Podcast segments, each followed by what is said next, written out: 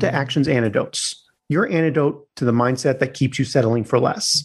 There's a certain common story that I've actually heard a bunch of times in different forms.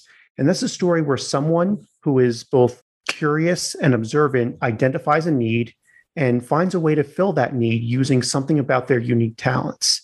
These stories vary in the exact topic. Certain specifics are always going to be different from person to person, but there are some commonalities amongst all these stories. One of them is, of course, as I mentioned before, being observant, being curious, and looking at what's around you and responding to experiences, both your own and the experiences of others. The other is taking some form of leap of faith, some sort of leap, some sort of believing in yourself. My guest today, Tanika Johnson, started her own service called hmm. Cardinal College Planning, which is a service in a topic that I would never thought of myself. And this is one of the things I find so amazing about hearing all these stories, some of which are on my previous and will be in my future podcast episodes, is that it's oftentimes something that I would have never thought of. But as soon as I hear what's happening, I'm like, wow, this really makes a lot of sense. And this is something that needed to be done. So, Tanika, welcome to the show. And thank you very much for joining us today. Thanks for having me. I'm excited to be here. Definitely. We're excited to have you here. And First of all, just to orient our audience, I know college planning can be a really daunting task. I think almost everyone remembers the process of submitting applications, getting the letters of recommendation from the right people, having the right extracurricular activities. What does Cardinal College Planning do for the teenagers and parents that you work with? Yeah, definitely a, a daunting procedure for sure. So, basically, since it is kind of overwhelming and stressful, I advise families through all of this stuff. If I start working with families when they're a little younger, it's gotten even more crazy and competitive than it has. I say I'm 30. When I went to college, it wasn't this crazy yet. And every year after, it seems like it gets more difficult. So now it's a matter too of making sure you're choosing the right classes as early as ninth and 10th grade so that you can get in the ones in 11th and 12th grade so that when you go to apply, they're seeing that you took the courses you needed for their, say, competitive business program. I work with a client earlier. That's a huge thing that I do is course recommendations. Like you said, um, mm-hmm. adding over those extracurricular activities. Won't get too much into detail, but there's not like a right or wrong, but kind of guiding students through their passions and, and finding activities that they want to do, but are also going to look good for their applications. And then the big thing is researching the schools. I'm sure we'll get a little bit more into this, but part of why I got into this was realizing students were applying to the same few schools that they knew locally over and over and over when there's mm-hmm. literally thousands of institutions in our country and there could be amazing fits somewhere else but if you don't know you don't know what you don't know kind of thing definitely researching the schools with them and then a big thing is just their applications and a big passion of mine personally is maximizing financial aid and making sure people aren't making these risky decisions. I've seen families dipping into retirement and taking on $200,000 of debt. I kind of try to teach them how to break that cycle and it doesn't need to be that way, basically. Oh, wow. So this has definitely changed since your time, definitely since my time. How early do you start working with kids? Are they starting this program as early as ninth grade, eighth grade? I've only taken on as young as ninth grade and more commonly, I would say sophomore year, just because some people don't even know that these services exist that early on. But there are definitely plenty of consultants out there that take on an eighth grader. For that reason, I was kind of saying, well, just from the start, let's make sure you're even getting in the right classes ninth grade year. So, yeah, a lot of consultants start as early as eighth grade. I fight with my value system a lot on mm-hmm. that, mm-hmm. where I know that there is benefit to that. But also, like I said, my values of let them be kids, let them have a fun first year of high school without already dumping the pressure of college on them. So there's a little give and take both ways. But yes, it can start as early as eighth and ninth grade year, but uh, more commonly, it is more like a sophomore, junior year to start the process for most families. And for your families, for your clients, what prompts them to approach you and start college planning? Is it usually the teenager that approaches you? Is it usually the parent? Is it a combination of both? Yeah, it's usually the parent. I think because not that they have to, but often parents are thinking they have some kind of responsibility in footing at least part of the bill when they see those price tags that we know colleges are. I mean, it's ridiculous as we all know these days, the prices. I think that fear honestly starts this process again, since either maybe the parents didn't go themselves, or again, even if they did go, both situations don't matter because it's not the same anymore. So whether they went or didn't doesn't really matter. It's totally different And I think as it starts happening again, picks up that sophomore, junior year, they start hearing things, other families, the kid, the teachers, whatever, they start realizing, like, oh goodness, I have no idea what to do. I don't even know where to start. Mm-hmm. So I mm-hmm. think often it's the parents. Students love having someone that they can go to for questions and get everything answered. And that's awesome.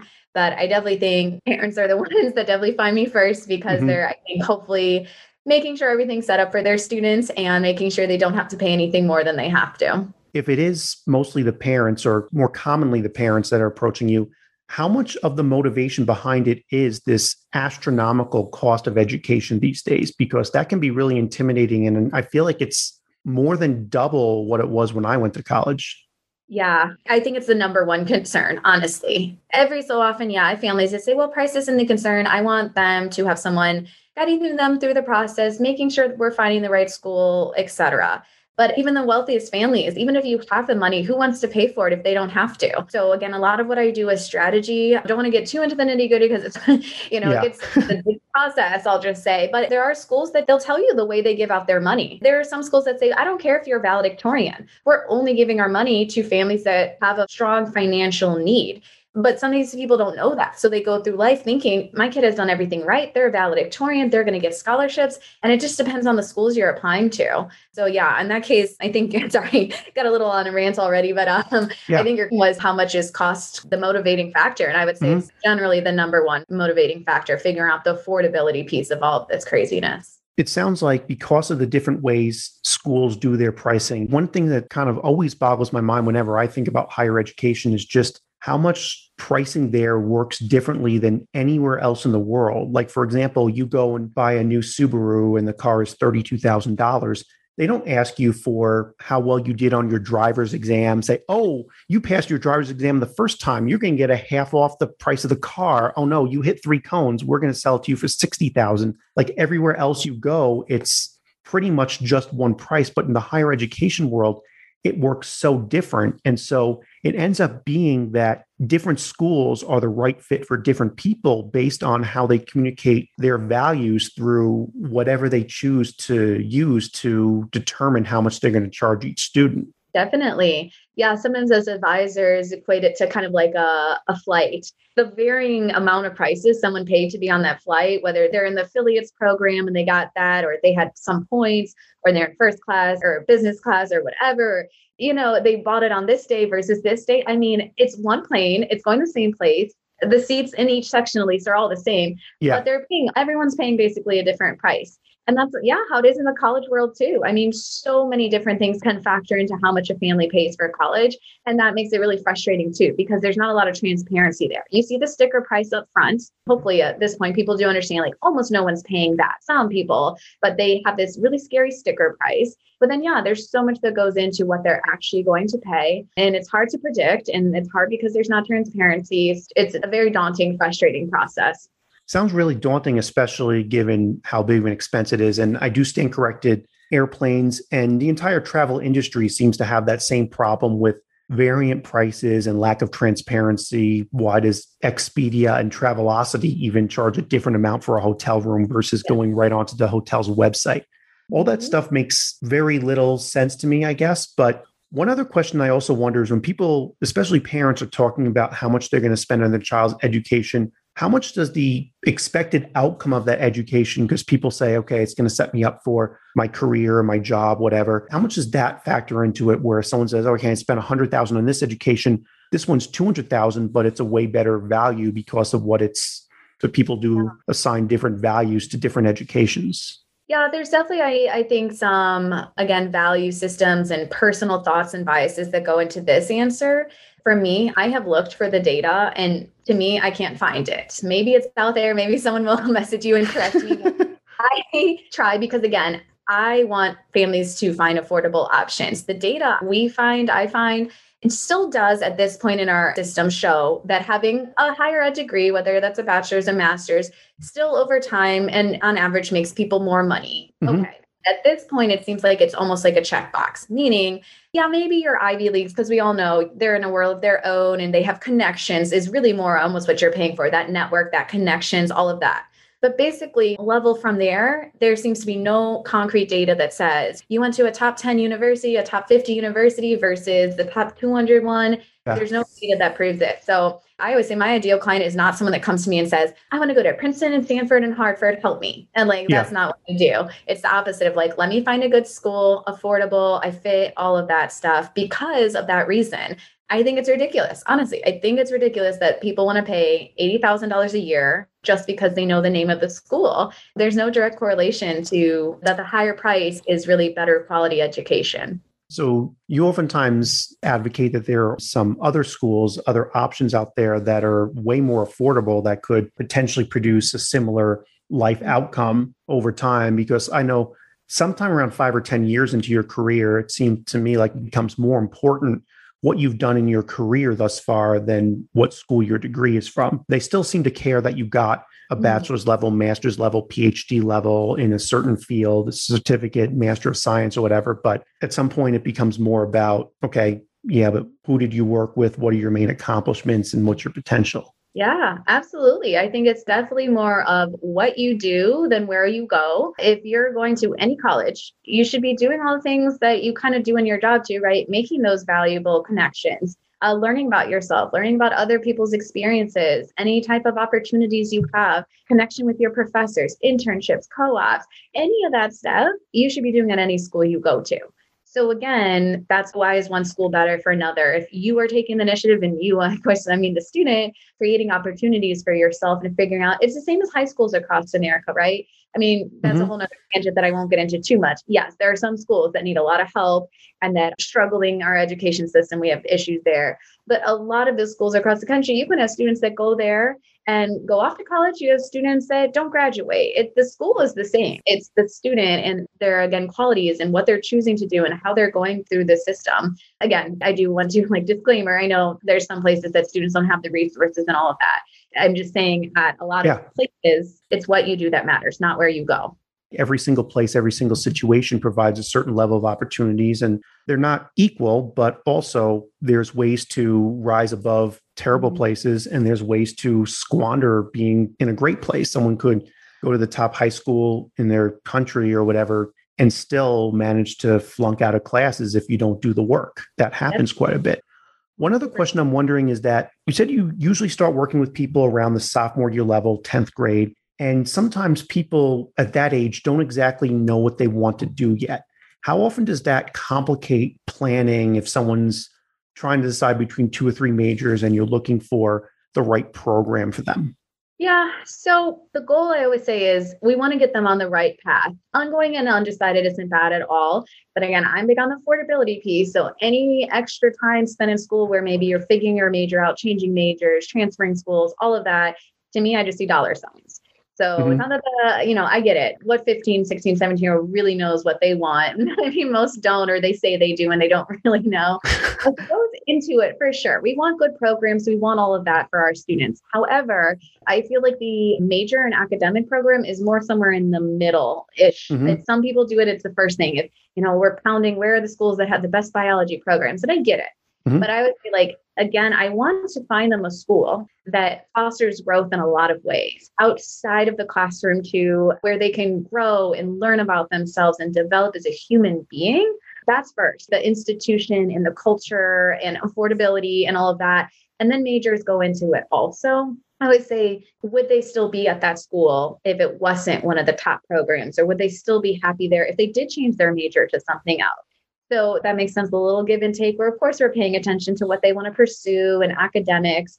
But there's so much more that college is there for than just that set academic program. Study abroad opportunities. And again, meeting people that are different than you and connections. So it's in. And then you said, you know, as a sophomore, yeah, that's much more common that they don't know, or they mm-hmm. have an idea, but they're not very certain.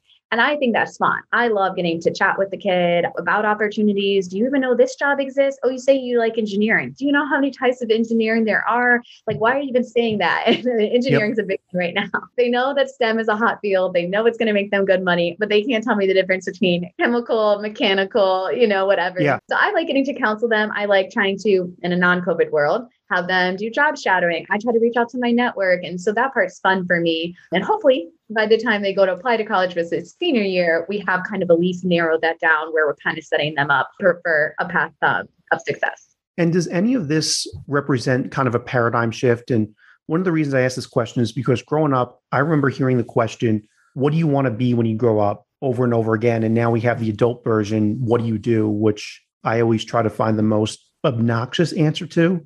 Sometimes I'll say, like, I try to do everything, I'm open to everything, or something like that. But that seems like when you ask a, say, 10, 12 year old earlier in their lives, as they're kind of starting to feel the first impacts of adulthood, and you start saying, What do you want to be when you grow up? Sometimes that might ingrain that question into their head of the mindset of, I want to be an engineer and I need to find the engineering school, as opposed to more the mindset that you're talking about. Is that a paradigm shift that's actually happening, or is that something you're spearheading? Is that something you're seeing?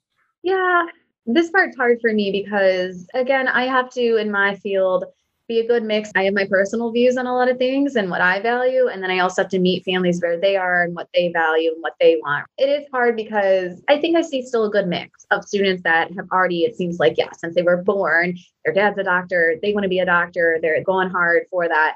And then there are, I feel like, some people that are still trying to figure it out. So I don't know that there's so much a shift. Uh, what I notice more is the trends of what kind of fields. I almost never meet a student anymore that wants to go into, you know, the English or the histories or liberal arts colleges, even, or, you know, sometimes a little tough sell, if you will. Mm-hmm. Definitely mm-hmm. really common right now, or anything STEM related, business. Students love the idea of doing their own thing, owning their own practice. So there's a shift, I feel like, more in fields. I think kids are still kids at the core, yeah. where some of them have a very set, ambitious idea of what they want to be. And some are like, I don't know, I'm somewhere here in the middle. So it's a little healthy mix, I'd say.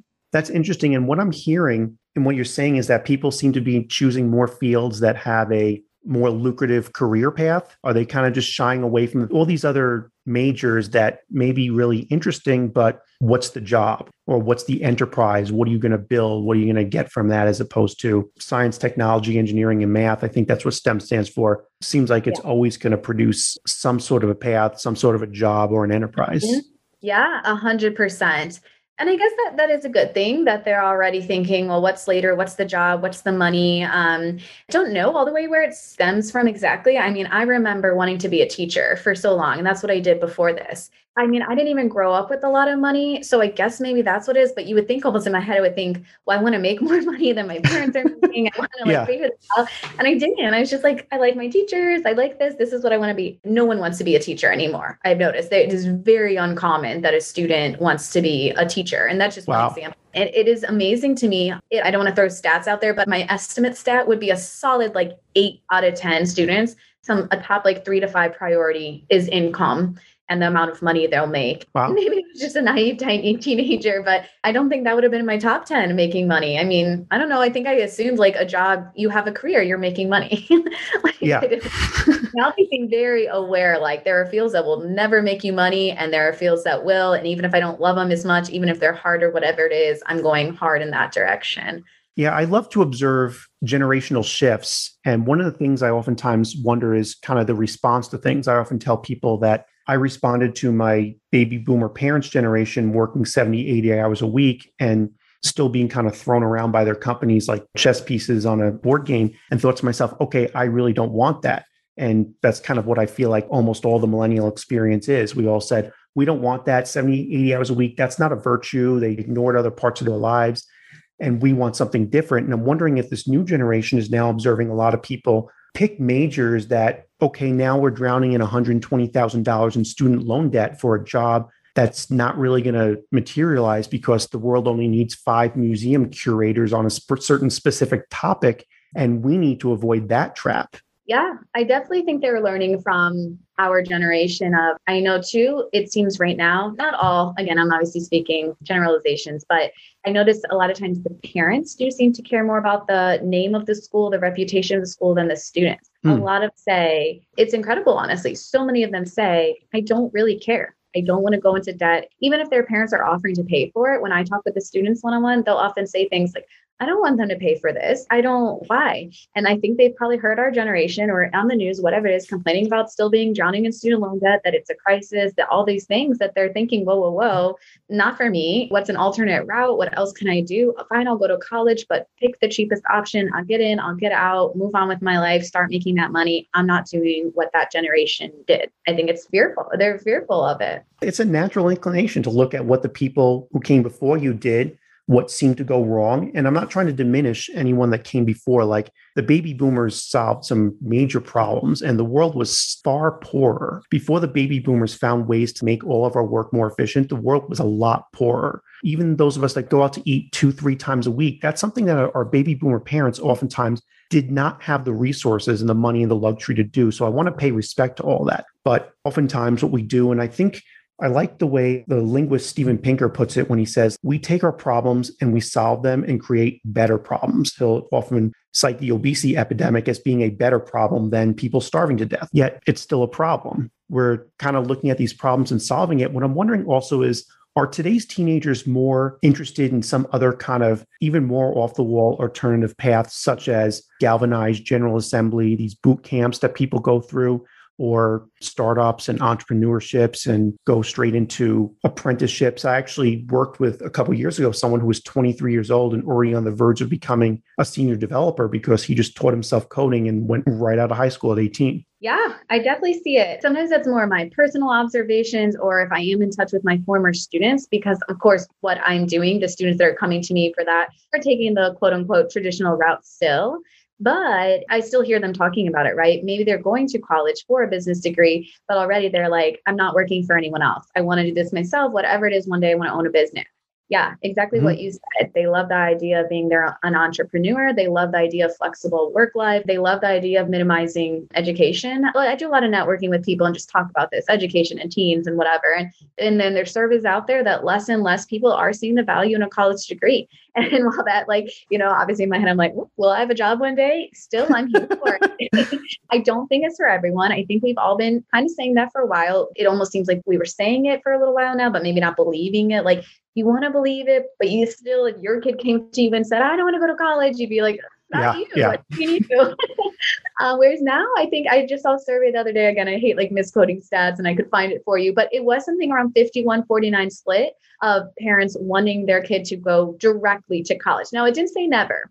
It did like mm-hmm. the article was expanding on potentially a gap year or trying to work first. See, do you really like this field before we drop that money? Which I think is so. I'm all for gap years. Again, I do still think there's a lot of value in a college degree if done the right way. but yes, these programs that are shorter, a year, whatever, 16 months that you pay for it, you dedicate your training, and then you work. Sometimes you can't beat it. And sometimes school's not for everyone. And sitting in a class, I, I love English. I was an English teacher. I'm here for it. But I get it that some people do they have to go and sit in that year long English class. If they're never in their life again going to write a 20 page paper, we have to assess. But then there's skills, right? You can argue the skills that are behind that of researching and learning and doing things that you aren't motivated to do and figuring out those kind of qualities you're developing. I mean, there's a whole bunch of stuff. I love that people can have options. I love that it's becoming more common. Go to community college, save that money, get some kind of associate's degree, some kind of certification. If it works, it works. And one of the biggest takeaways I've gotten so far from this conversation is that we're starting to think a little bit more holistically in the idea of what's the path ahead of me? What does it look like as opposed to what interests me the most? I feel like the traditional ways people would say, What interests me most? I'm interested in this, I'm interested in that. I'm going to pursue it as a career path where now mm-hmm. people are talking a bit more about apprenticeships and things like that, where people say, okay, what does it mean to me for to be sitting in this chair? Do I want to spend four years studying and, and then four more years working up to sit in this chair? What does that mean as opposed to, oh, this interests me, I'm just going to pursue it? One other thing I want to cover before we finish up today is your story about starting Cardinal College Planning. Now, you said you were originally a teacher. What made you decide that this was the need that you wanted to fill? Yeah, I was a high school teacher. So I was right in the thick of it and I taught English. So it was very common to get close to students, and I was their go to resource for their college essays. And this could be a super long story, so I'll just shorten it. It just spiraled. It went from essays to help me with my applications. Miss Johnson, will you look at my, you know, scholarship application, this and that? And then I just started realizing, oh my goodness, these kids have no help. It's not their parents' fault, again, whether parents mm-hmm. didn't go or or or they did and it's different or they're busy or whatever it is there's that and we had a counselor and it's no nothing bad to her. She's my friend but she was dealing with you know over 400 kids on average. It's hard to give that personalized attention. Mm-hmm. they're seeing our students applying to the same few schools doing it the exact same way applying now figuring out how am i going to pay for it later. It's just a mess and that's what's happening at many schools. So yeah i just realized you know we had some really bright kids. So i worked at a really interesting school that was a lot of first gen and low income but they were definitely college bound material all this stuff and um mm-hmm yeah, I felt literally just thinking they could have so many opportunities and they just don't even know what's out there for them and that they were setting themselves up for this debt unfortunately because they were first gen and i did that too. I'm first gen. Both my parents are high school dropouts. And i saw the cycle again where i did the same. I signed up for all this debt because i was like i just need to go. People had conditioned you. You just need to go and you'll figure it out they were doing it 10 years later. I saw it and I realized that I could do it independently and get even more personalized with students that I had. And I also do a lot of volunteering. I go into programs that need these resources, schools if they need them, give a lot of free workshops, presentations because I'm biased, I know, yep. but I think everyone needs this help. It literally impacts the rest of your life. That's not an exaggeration. And then the expense. I mean, it's next to like homes and what? Maybe your retirement. It literally mm-hmm. is one of the most expensive purchases. It's more than cars, it's years. So I just can't believe that there's not more people seeking that personalized advice. Yeah. yeah yeah, I just realized that was something that I felt very passionate about and I went for it. so, first thing I want to ask you is how long was it from the first time one of your students asked you to help out with college essays or reached out to you for questions like that? And the moment where you had made all these other observations and something clicked in your head saying, I'm going to start this Cardinal College Planning Services so that I can help more people and get more people to the right place? Wow, good question. I don't think I've ever asked that. How long? I would say, so I taught for seven years. I would say in the first probably few years that I was already helping with the essays.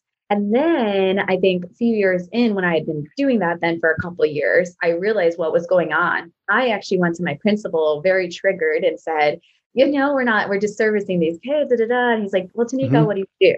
You're all triggered yeah. about what's the solution. I said, I don't know. Can we make a class? Can we teach them? He said, okay, like let's do an elective. I said, wow. okay, cool in the most humble way, so many kids signed up for it that we just made it a class. We required every junior to take this college planning course that I taught at the school. And then I did that for about two years. And in that time was when I was like, oh my gosh, on fire, right? I thought I knew a good chunk of it, I'll be honest, but I was ignorant to how much more unwritten rules there are and things that they won't tell families and weird stuff that goes on in the processes that are hidden and secretive.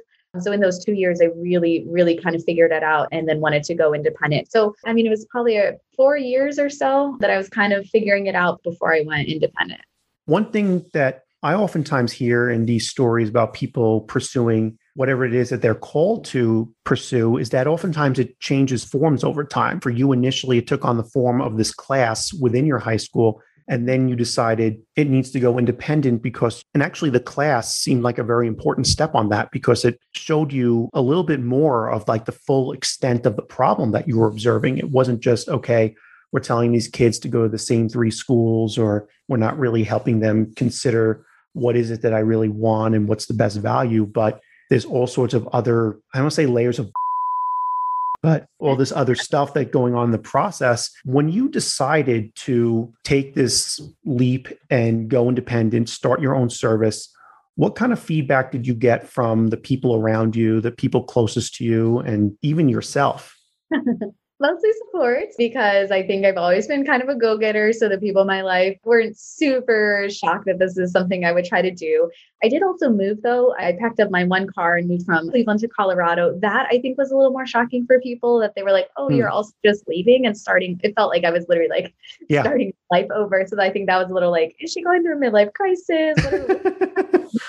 but mostly support from others. In fact, I would say I doubted myself the most because I knew everything I was sacrificing and maybe potentially losing. And I know that I didn't go to college for any kind of business degree, period. So I really, the business side, no idea what I was doing. Yeah.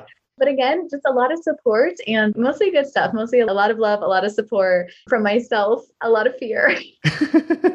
anxiety and a lot of doubt, but I think that's normal. And I think working on those kind of things have helped me the most of just working on my confidence and understanding that the value that I think that I bring and remembering all of that has been super helpful. Definitely. And what did you do when you had this fear inside your head? Because I think almost everyone that desires to start something on their own encounters this some form of fear slash imposter syndrome, which really comes from the same source.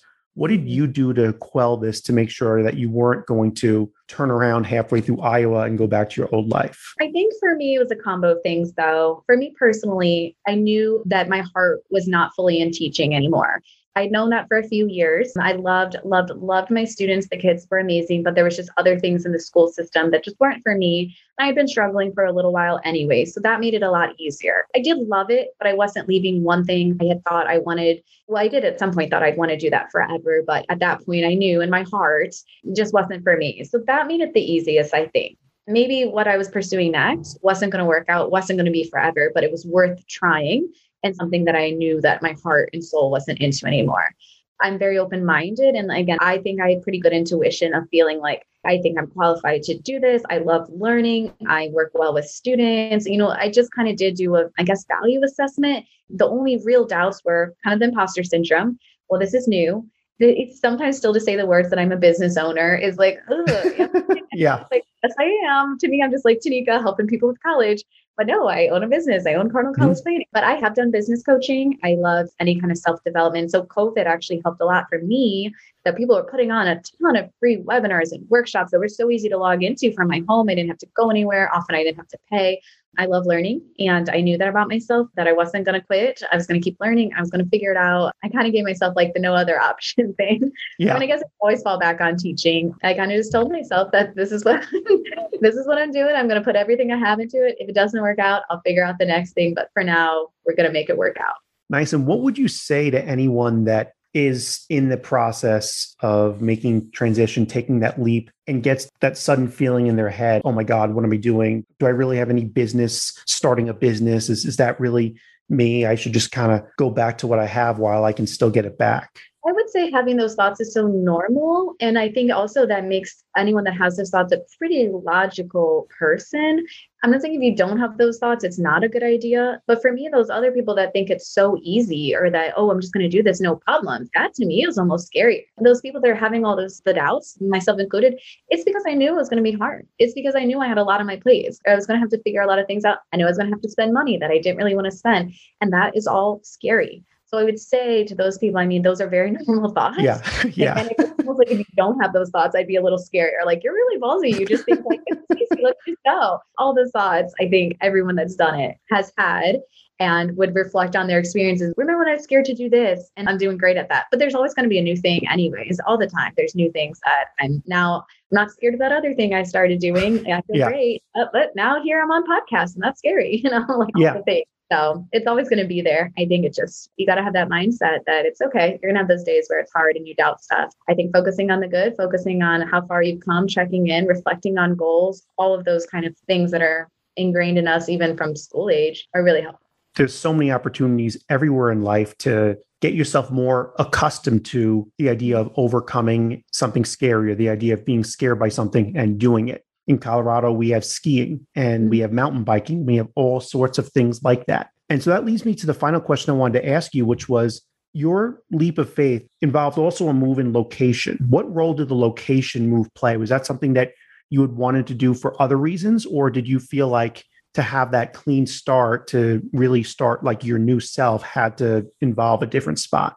Yeah, that's a great question. Wow. For me, I lived in Cleveland my whole life and I do love it. I know Cleveland gets a lot of hate, but yeah. I do love it. I think it has a lot of wonderful things. And of course, my loved ones are there. But I had thought at some point in my life, I want to live somewhere else. I want to, that's a challenge in itself. So I had wanted that anyways, doing it all at once. I don't know in hindsight if that was great to start a new business where you don't know anyone because a lot of times yeah. you know, or your network and you can kind of put the word out, hey, I'm doing this new adventure, but I didn't know anyone. So in hindsight, I don't know about that was my best life. And then yeah, Colorado specifically, I'd visited a couple of times and I, am sure most people can relate. You know, I fell in love. It's gorgeous, it's beautiful. The sunshine compared to gray skies in Cleveland needed. So I wasn't intentionally just jumping ship and saying like, oh, I need to start everything over. It just all kind of happened at the right time. I had two friends out here in Colorado and it just seemed kind of like the right next move for me. Oh, that makes perfect sense. And Finally, for anyone that is interested in hearing about your services, whether you're a teenager listening or if you're the parent of a teenager, it's cardinalcollegeplanning.com. Is that correct? Or is there a better way to get a hold of you? Nope, that's right. And then on any social media, just at Cardinal College Planning too. Excellent.